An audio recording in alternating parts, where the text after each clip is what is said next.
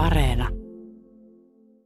Sinä kerrot tässä nyt, tai pyysin kertomaan hieman, kun olet viestinnän asiantuntija, niin omaan työsi liittyvistä asioista. Ja olet paljon vartijana, koska tässä nyt kun kerroit hieman itsestäsi, niin tuli useitakin seikkoja esiin. Ja aloitetaan tästä uusimmasta Yle-projektista, jota tuotat, oliko se niin, että brändiosastolle? Joo, tai brändiosasto itse asiassa tekee sitä konkreettista työtä, mutta viestinnän edustajana on siinä mukana sekä konkreettisessa työssä, mutta sitten erityisesti miettimässä sitä viestinnällistä näkökulmaa siinä. Eli puhutaan tämmöisestä olet osa jotain suurempaa kampanjasta, joka on Ylellä ollut jo pidemmän aikaa näkyvissä erilaisissa medioissa, on tullut myös telkkarissa ja verkossa sosiaalisessa mediassa näitä esiin, mutta nyt ollaan siis tämmöisessä vaiheessa, että kerrotaan teoistamme poikkeusolojen aikana ja siinä on tämmöinen muutaman animaation sarja, jota sosiaalisen median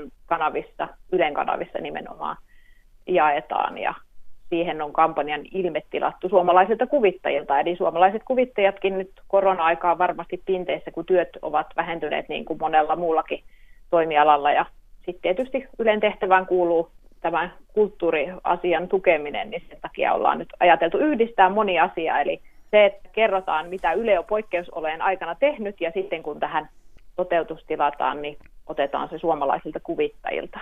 Ovatko ne ikään kuin tietoiskuja?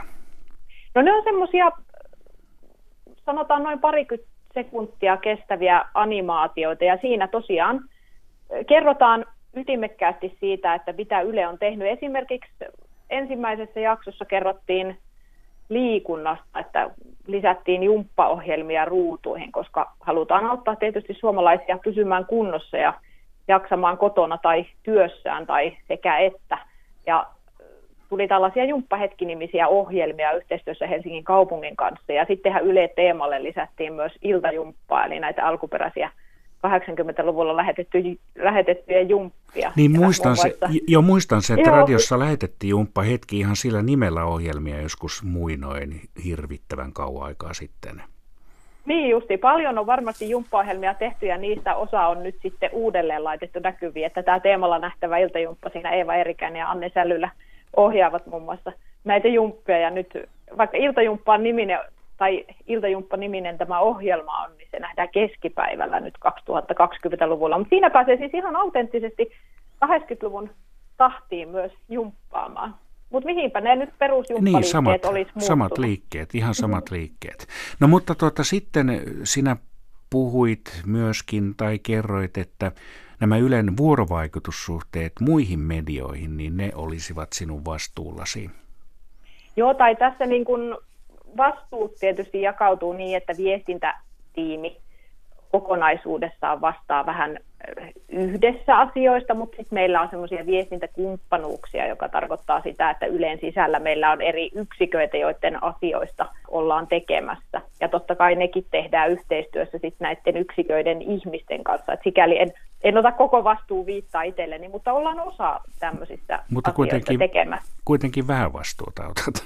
No pakkohan se ottaa, että jos vaikka joku tiedotteen kirjoittaa, niin kyllähän se täytyy ottaa se vastuu, että ne asiat on siellä oikein ja kerrotaan asioista, jotka oikeasti on tapahtunut. Ja sitten näitä tosiaan toimitetaan näitä tiedotteita esimerkiksi sidosryhmille kansanedustajia pidetään ajan tasalla, että mitä tapahtuu ja kaikkia suomalaisia. Ja sitten jos on joku erityinen asia, niin tietysti näitä kohderyhmiä. Ja sitten tehdään myös tiivistä yhteistyötä ohjelmaviestinnän kanssa, eli yleensä ohjelmaviestintä taas viestii sitten ohjelmista. Et meidän tehtävä on ehkä, ehkä täällä yhtiöviestinnässä niin enemmän tästä julkisen palvelun tehtävästä ja Ylen roolista yhteiskunnassa viestiä. Onko se tuo sitä maineenhallintaa? No, kyllä siihen liittyy myös maineenhallinta. Että kyllä meillä viestintäosastolla mietitään koko ajan niitä viestinnällisiä kulmia, mitkä voi Ylen maineen kannalta olla joko hyödyllisiä tai sitten haitallisia.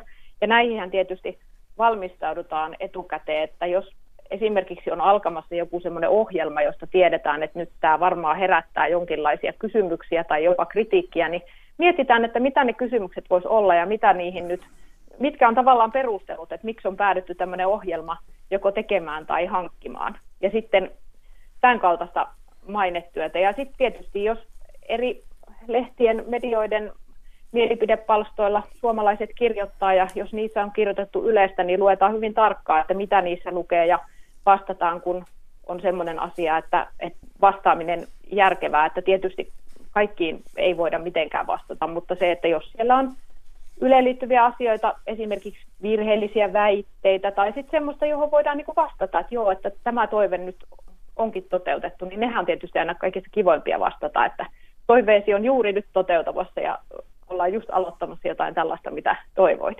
Puhelimessa on viestinnän asiantuntija Anne-Mari Rajala. Niin sinä kuulut myös saavutettavuusverkostoon. Kyllä, siinähän meillä on jäseniä siis ympäri Ylen ja tarkoitus on pohtia, että miten Yle voisi palvella erityisryhmiä entistä paremmin. Ja tästä itse asiassa kuuluttajan vieraana tässä samassa sarjassa olikin saavutettavuus vastaava Minna Pöntys. Kyllä, muutama viikko sitten oli. Areenasta muuten voi kuunnella. Joo, kuudes neljättä oli päivä. Kuuntelin tietysti verkoston edustajana niin hyvin tarkkaan Minnan sanoja ja aika kattavasti siellä käytiin läpi, mitä kaikkea on tämän saavutettavuuden eteen tehnyt. Ja tässäkin siis ää, viestinnällä on suuri rooli, että, että viestintä ei näitä asioita todellakaan yksin tee, vaan monet muut tekevät ja viestintä sitten miettii, että miten niissä kerrotaan. No sitten työkulttuurin kehityshankkeita, niiden parissa puuhaat myös. Juu, työkulttuurin kehittäminen on sillä omaa sydäntä lähellä, että mahdollisimman moderneja tapoja tehdä töitä myös yleensä koko ajan yritetään kehittää ja monessa paikassa ne on hyvin pitkällä. Siinä perustettiin tämmöinen Ylen työkulttuurihakkerit, jotka sitten auttavat yleläisiä kehittämään tätä työkulttuuria. Ja ihan konkreettisesti on joko järjestetty tapahtumia, jotka lisää tämmöistä yhteisöllisyyden tunnetta, mutta sitten myös esimerkiksi tämmöisiä fasilitoituja eli ohjattuja hetkiä eri tiimien kanssa, jossa on joku semmoinen tiimille tyypillinen ratkaistava ongelma, jonka he haluaisivat ratkaista, ja sitten tulee työkulttuurihakkeri ja auttaa heitä ratkaisemaan herättämällä oikeanlaisia kysymyksiä. Onko työkulttuuri, onko se jatkuvassa murroksessa? Kyllähän se on, ja nyt etenkin kun korona-aikaan ihmiset yleistäkin tai yleläisistä noin 80 prosenttia tekee etätöitä, jos ei ihan koko aikaa, niin ainakin osittain, niin kyllähän tässä niin kuin aikamoinen harppaus on tehty monessa asiassa, ja se on tuonut eteen myös erilaisia tilanteita siitä, että miten niin kuin ei olla edes osattu varautua kaikenlaiseen, mitä on tulossa. Esimerkiksi kun käydään puhelinpalavereita tai videoneuvotteluja, niin ei siinä toisten eleistä ja ilmeistä näe samalla tavalla kuin se, että on samassa tilassa. Ja se aiheuttaa sitten esimerkiksi sitä, että sitten jää tämmöiset rennommat yhteiset hetket pois, niin pitää miettiä, että no miten näitä rennompia yhteisiä hetkiä sitten järjestetään näin etämaailmassa, ja siihen onkin on pelattu muun muassa viestintätiimin kesken elämäni viisi peliä, ja tämä toki vapaa-ajalla, että ei työajalla, mutta se on tosi tärkeää miettiä, että miten näitä asioita sitten kehitetään. Sinä olet tehnyt myös radiotöitä ja ollut toimittajana ja myös uutisissa. Juu, on nyt, jos Yle Radio Ykkösestä aloitetaan, niin tämmöistä kultakuumeohjelmaa juonsin aikanaan ja Radio Suomen puolella ajantasanimistä tämmöistä ajankohtaisohjelmaa tuli tehtyä ja Yle Xssä olen juontanut eri ohjelmia ja sitten tosiaan uutisten puolella ollut tekemässä, se oli muistaakseni hyöty- ja tiedetoimitus, jossa olin jonkin aikaa. Ja sitten, tämän kaltaisia juttuja kyllä. Ja podcasteja myös. No podcasteja joo, se liittyy myös tuohon olet osa jotain suurempaa teemaa, josta kerroinkin jo tuossa, että, että minun tarinani on tämä podcast ja siinähän tarkoituksena on kertoa työstä Ylen eri projekteista. Että viimeisin jakso oli Alina Tomnikov, joka on Muumilaakson niiskuneidin äänenä tästä sarjasta ja hän kertoi sitten siitä työstä, että minkälaista on Ylen projekteissa tehdä työtä ja ja siellä myös esimerkiksi linnanjuhlien käyttömestari Jouni Salonen yhdessä jaksossa sitten kertoi, että mitä siellä linnassa on sellaista, mitä oikeasti kukaan katsoja ei koskaan näe, eikä edes yleläiset tiedä. Vain se tiimi, joka siellä linnassa itsenäisyyspäivänä on, niin tietää näitä asioita. Niin aika kiinnostavia juttuja kyllä tuli esiin.